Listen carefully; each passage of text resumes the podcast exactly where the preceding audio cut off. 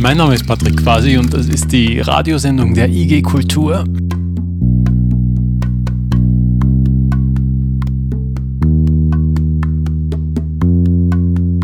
Kultur, Plan, los.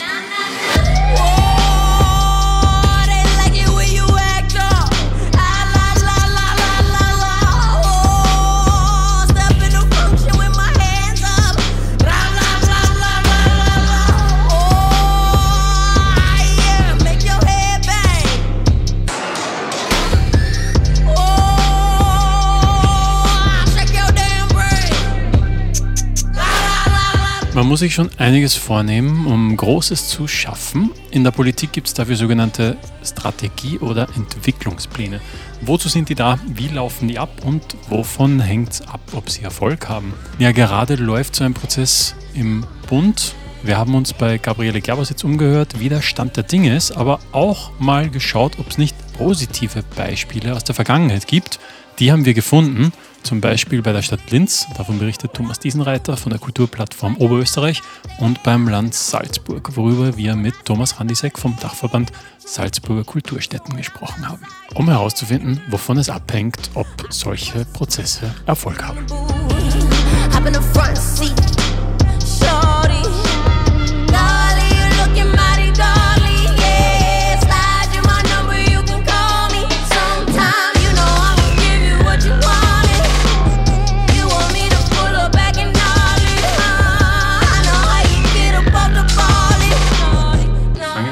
An, was in Linz passiert ist. Dieser Strategie- oder Entwicklungsplan, hatte das Kind einen Namen? Wie haben Sie das genannt? Kulturentwicklungsplan. Hm, ja, vielleicht zum Hintergrund. Äh, Linz war eine der ersten Städte überhaupt in Österreich, die so einen Kulturentwicklungsplan gemacht haben. Die haben den ersten, äh, ich glaube 1999 schon begonnen. Der ist dann, glaube ich, 2001 verabschiedet worden und war damals so die sehr klar ein bisschen eine Roadmap zur Kulturstadt hin. Also da hat schon quasi mal acht Jahre vorher gesagt, man möchte sich bewerben und diesen Titel holen und die Kulturstadt austragen. Und viele Elemente aus diesem Kulturentwicklungsplan waren dann auch auf das ausgerichtet quasi.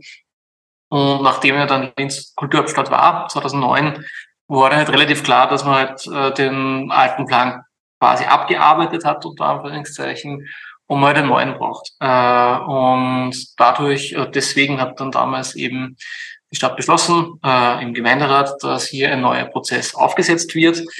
Der hat in Summe, glaube ich, hat es gute drei Jahre gedauert. Wie haben Sie denn den Prozess aufgesetzt oder, oder gestartet? Da war ja, glaube ich, eine, ein, ein Institut dahinter.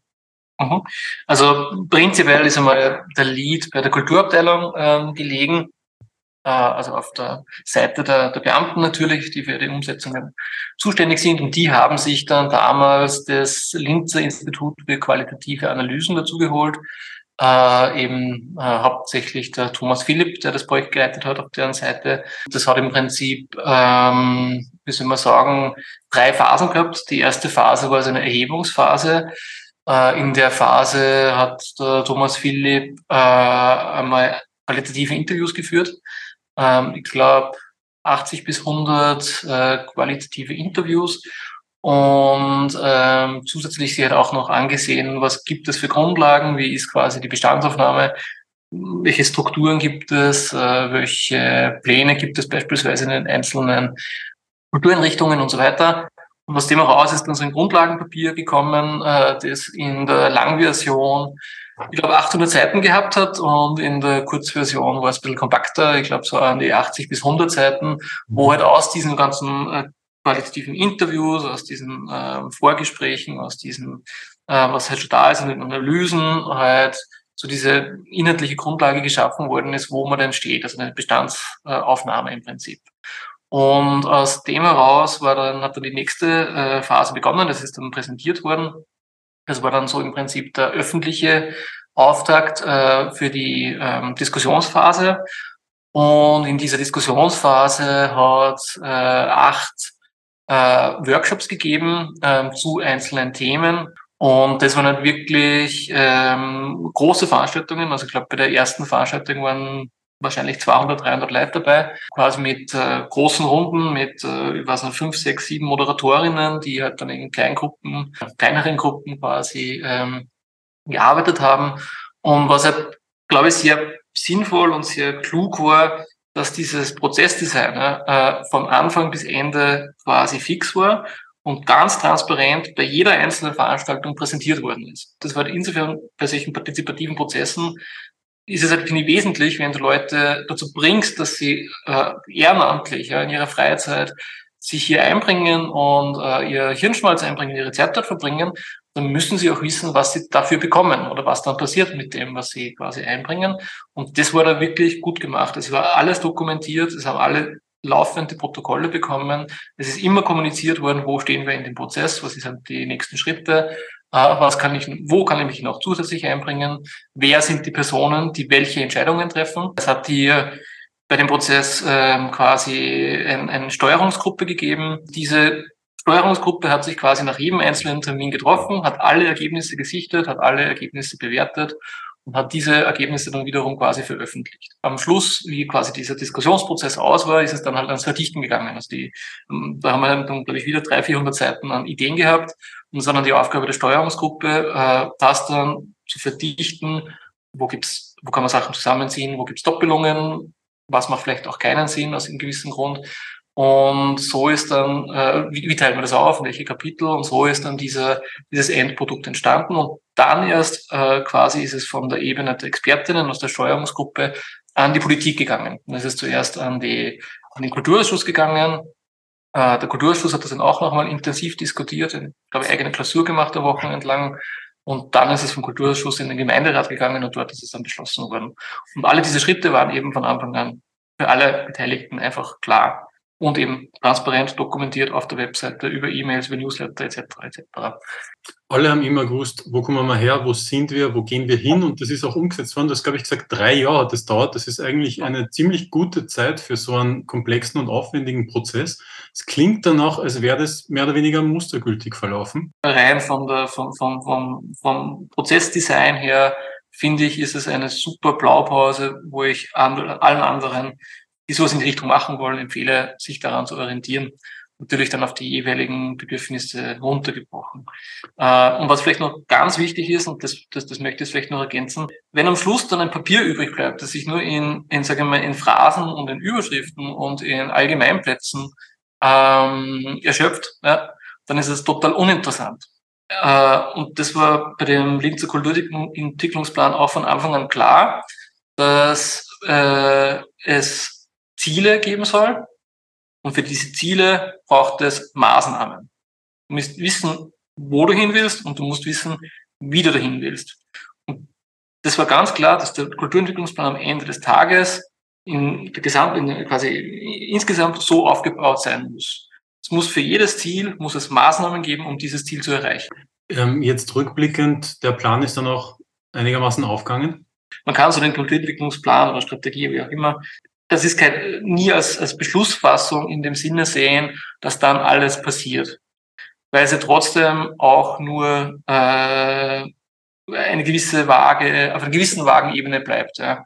Also wenn jetzt da drinnen steht, die Förderung der zeitgenössischen Kulturszene soll äh, wesentlich erhöht werden, dann kann man darüber diskutieren, was ist wesentlich. Sind es 10% mehr wesentlich oder sind 50% mehr wesentlich? Das ist dann immer die Aufgabe, äh, auch quasi von uns als Kultur, tätigen, dass wir dann die Politik halt auch einfordern und darauf aufmerksam machen, hey, da sind noch Punkte offen, das muss noch umgesetzt werden.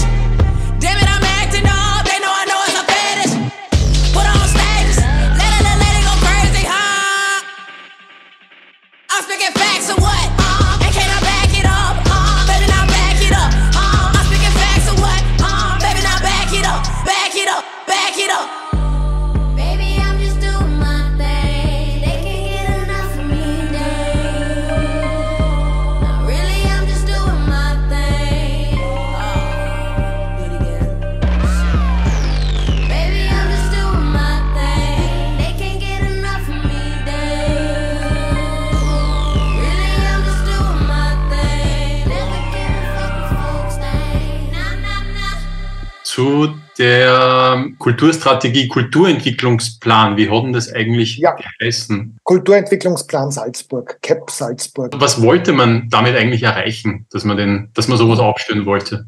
Man hat sozusagen aus einer aus einem gewissen Vakuum heraus, sage ich jetzt mal, aus einem gewissen politischen Vakuum heraus hat noch Möglichkeiten gesucht, wie man unter Einbindung möglichst vieler Kooperationspartner und, und Mitspielerinnen für das gesamte Land Salzburg alle Kulturbereiche betreffend eine Strategie entwickeln kann.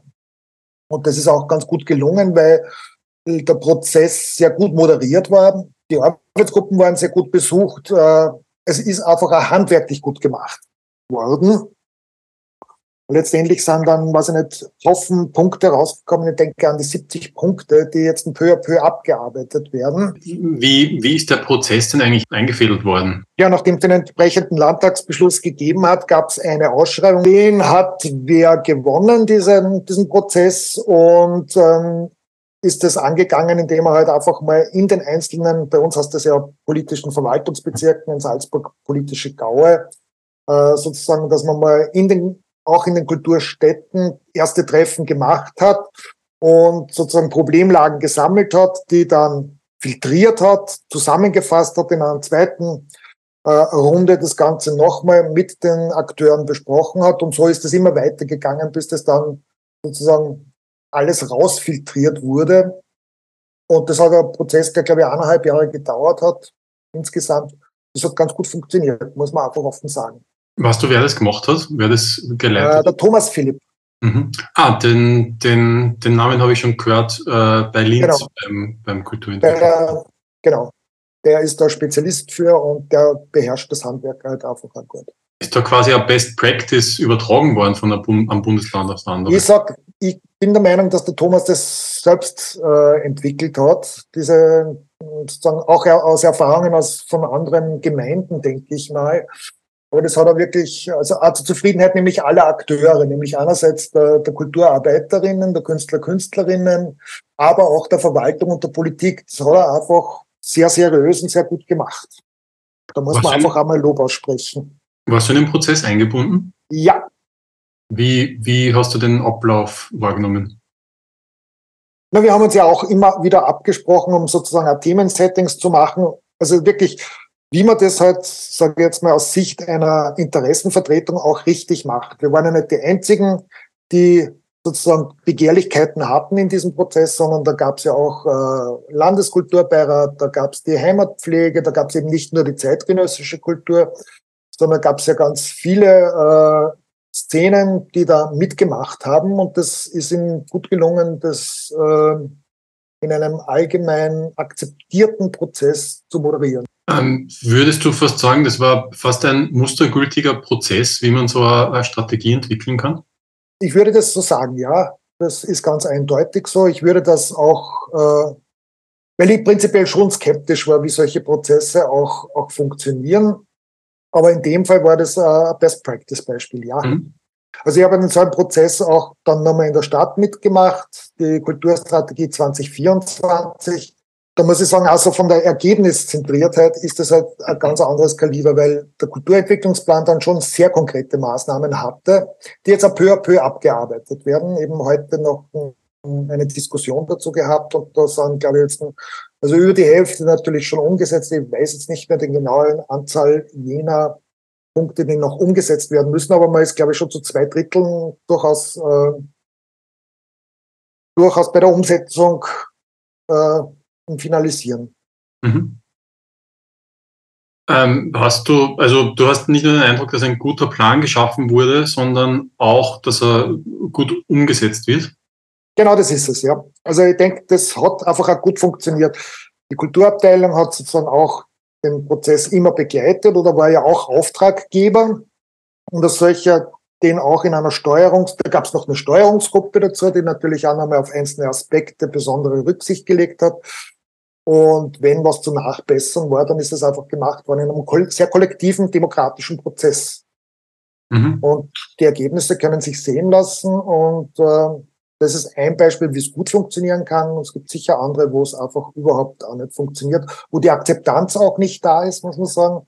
Wo die Ergebnisse halt auf die lange Bank geschoben werden. Natürlich kannst du zum Prozess sagen, und da habe ich jetzt, weiß ich nicht, wie viele Punkte zum Abarbeiten und es kommt nie dazu. Das frustriert natürlich die Leute in einem sehr hohen Maß. Jetzt haben wir offensichtlich herausragende ähm, oder, oder sehr, sehr positive Beispiele dafür, wie man solche Prozesse gestalten kann, äh, damit sie auch ähm, funktionieren und sogar mehr als äh, eins davon in, in, in verschiedenen Bundesländern.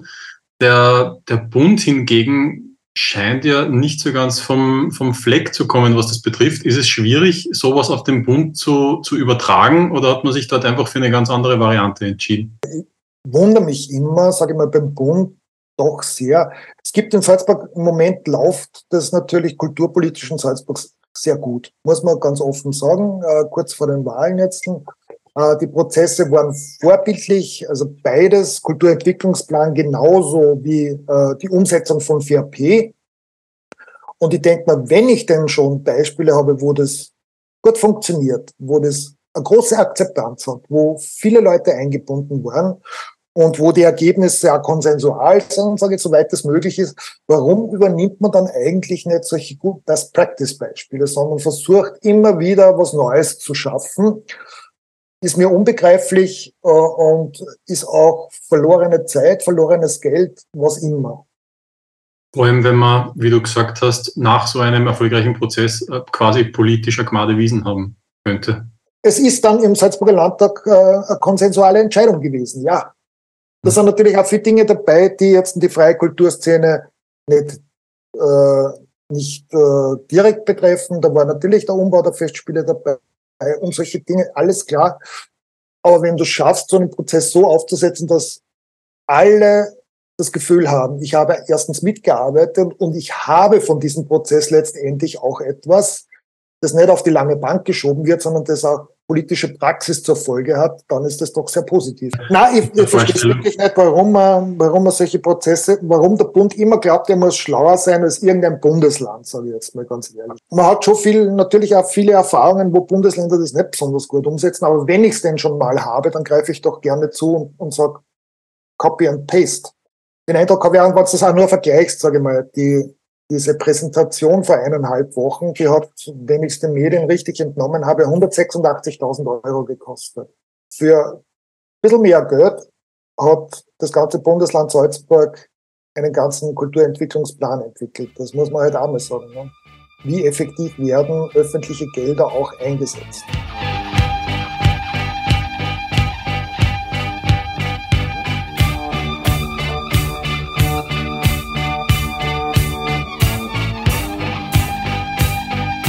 Darf ich das Zitat noch mit reinnehmen? Aber gerne.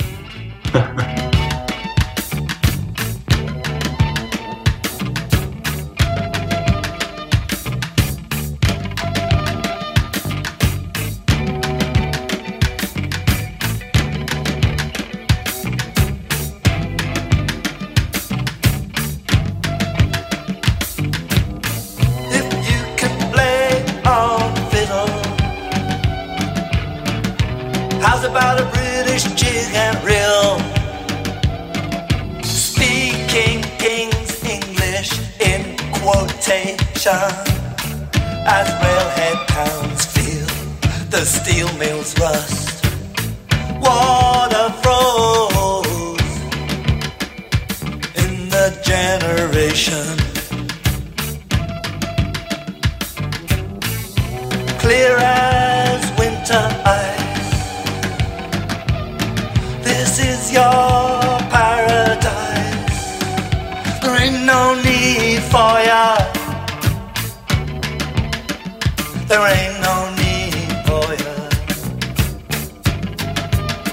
Go straight to hell, boys.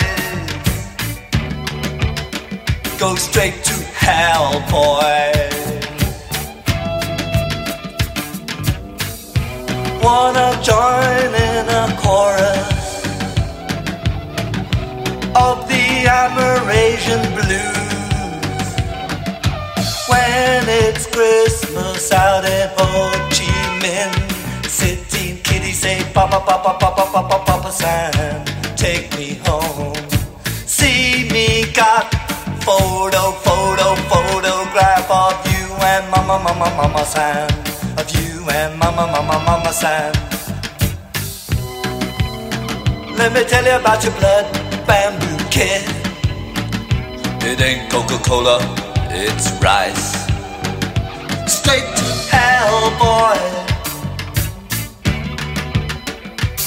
Straight to hell, boy. Go straight to hell, boy. Go straight to hell, boy. Oh, Papa San, please take me home. Oh, Papa San, everybody, they wanna go home. So Mama San says. Wozu gibt es überhaupt Kulturstrategien? Wozu braucht man sowas? Eine Kulturstrategie braucht man genauso, wie man in anderen Politikfeldern Strategien braucht. Das fördert einerseits die Teilnahme, weil es transparenter ist, wohin denn die Politik möchte. Und dadurch kann man aber auch die Maßnahmen, die dafür gesetzt werden, beurteilen. Wenn ich nicht weiß, welche Strategie verfolgt wird, kann ich über die Maßnahmen, die gesetzt werden, eigentlich nur spekulieren. In Österreich ist es so, dass die Kulturpolitik ein Feld ist, das gewachsen ist. Es hat noch nie eine Strategie, eine größere Strategie dazu gegeben. Daher ist es auch schwierig für das Feld zu beurteilen, was da eigentlich passiert und ob das gut oder schlecht ist. Das ist für Politikerinnen natürlich wieder angenehm, wenn sie sich zurücklehnen können und gar nicht beurteilt werden können in ihrer Arbeit. Manchmal können wir auch beobachten, dass es gegen Kulturstrategie Widerstand aus dem Feld gibt. Das ist eine Verwechslung zwischen künstlerischer Freiheit und Steuerung durch Kulturpolitik. Weil Politik steuert immer. Die Frage ist nur, wie transparent es ist. Und oft sagen dann Künstlerinnen, sie wollen nicht, dass eingegriffen wird in ihre künstlerische Freiheit, damit hat es aber überhaupt nichts zu tun. Die Frage ist eher, wie äh, stellt sich eine demokratische Gesellschaft eine Strategie, eine politische Strategie vor? Ja? Und die stellen wir uns natürlich jetzt nicht abgehoben von den Akteurinnen vor. Wenn nur die Politelite Strategien ausarbeitet, ist es sicher nicht vorteilhaft. Wenn wir mitarbeiten können, als die, die die Expertinnen sind oder damit dann erleben müssen, kommt auf jeden Fall ein besseres Ergebnis für die Szene. Wem nützt der Strategie, die nur Politikerinnen erarbeiten? Die nützt dann denen, die die Politikerinnen ohnehin schon gerne bedienen. Und äh, wir haben ja in Österreich sowieso das Problem, dass die meisten der bisherigen Kulturpolitikerinnen ihr großes Engagement in den Repräsentationsfeldern der Politik gesehen haben. Also Salzburger Festspiele und ähnliche Dinge, aber nicht in der Basis.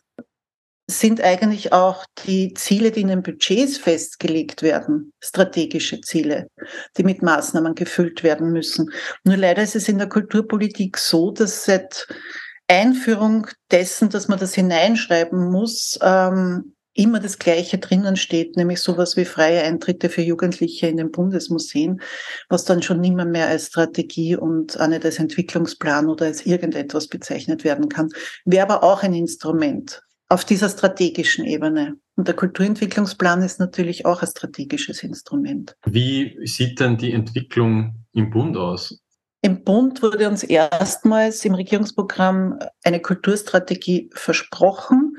Es wurde auch damit begonnen, Leute einzuladen, einen Prozess über, einen, einen moderierten Prozess aufzusetzen. Es ist aber über dieses Zusammensammeln von Post-its nicht hinausgekommen. Man muss dazu auch noch sagen, dass der Staatssekretär Wittmann seinerzeit ein Weißbuch herausgegeben hat, in dem all das, was jetzt auf den Post-its zu diesem Prozess steht, ohnehin schon einmal festgeschrieben wurde. Also man hätte eigentlich von einem ganz anderen Punkt weg starten können. Man hätte das Weißbuch nehmen können, schauen, was hat sich in der Zwischenzeit verändert und wie gießt man das in eine Strategie. Ich glaube, dass nichts anderes rauskommen wird als eine zweite Auflage des Weißbuchs, das wieder niemand umsetzen will und auch überhaupt niemand dann in, ein, in eine geschriebene, nachvollziehbare, transparente Strategie gießen möchte. Das große Problem für die Politik dabei ist ja, dass sie dann daran gemessen werden kann. Und das will man ganz offensichtlich nicht. Bei einer Kulturstrategie schafft sich die Politik selber eine, eine Messlatte, die sie eigentlich gar nicht haben möchte. Du verstehst das richtig, das ist aber eine Frage der PolitikerInnen. Es mhm. gibt durchaus Politikerinnen, die jetzt kein großes Problem damit haben, Evaluationen vorzunehmen und äh, nachzubessern und dann aber auch gute Ergebnisse herzeigen zu können. Mhm. Und es gibt halt welche, die das nicht wollen. Ähm, was ist denn jetzt überhaupt noch realistisch, wenn man jetzt in einem Prozess ist, wo, wo noch Themen gesammelt, gebündelt, was er, was er immer werden, wenn, wenn wir jetzt sagen, die Legislatur dauert nur mehr knapp über ein Jahr, da wird wahrscheinlich jetzt realistisch eh nicht mehr sehr viel rausschauen können. Ich glaube, es wird überhaupt nichts mehr rausschauen. Beim Weißbuch war es ähnlich, das kam raus kurz vor Regierungsende und verschwand in der Schublade und ist von keinem der nachfolgenden äh, Staatssekretärinnen mhm. oder NurministerInnen, selbst wenn sie von derselben Partei waren, jemals wieder herausgeholt worden. Und das ist natürlich eine gute Erfahrung, die man gemacht hat als Politikerin. Man macht am Schluss noch geschwind irgendeine Sammlung von Wünschen und Anregungen und verschwindet.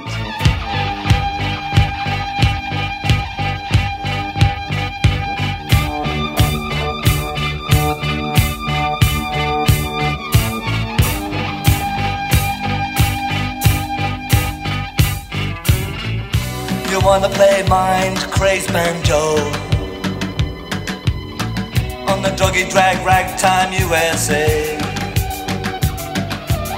In Parkland International, hey, Junkie Dumb USA.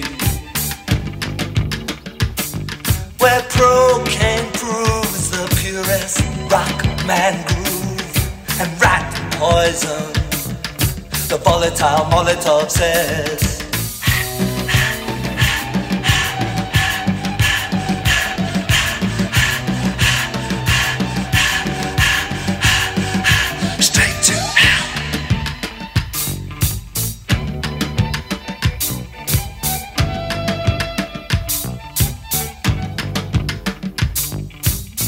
Can you pop it up loud and strong. The immigrants, they wanna sing all night long. It could be anywhere, most likely could be any frontier, any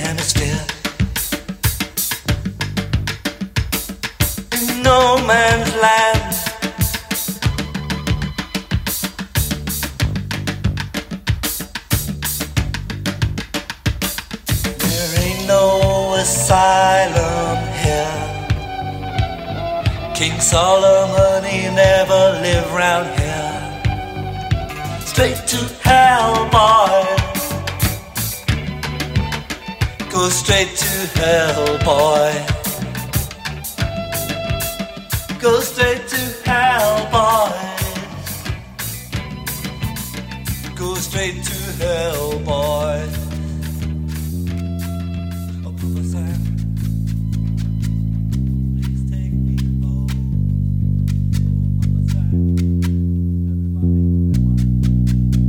Super. Vielen lieben Dank. Bitte. Danke für die Zeit. Was das schon? Das war's schon. Danke dir. Schönen Tag. Danke. Ciao. Baba. Ciao. Schönen Tag noch. Ja, ciao Patrick. Ciao.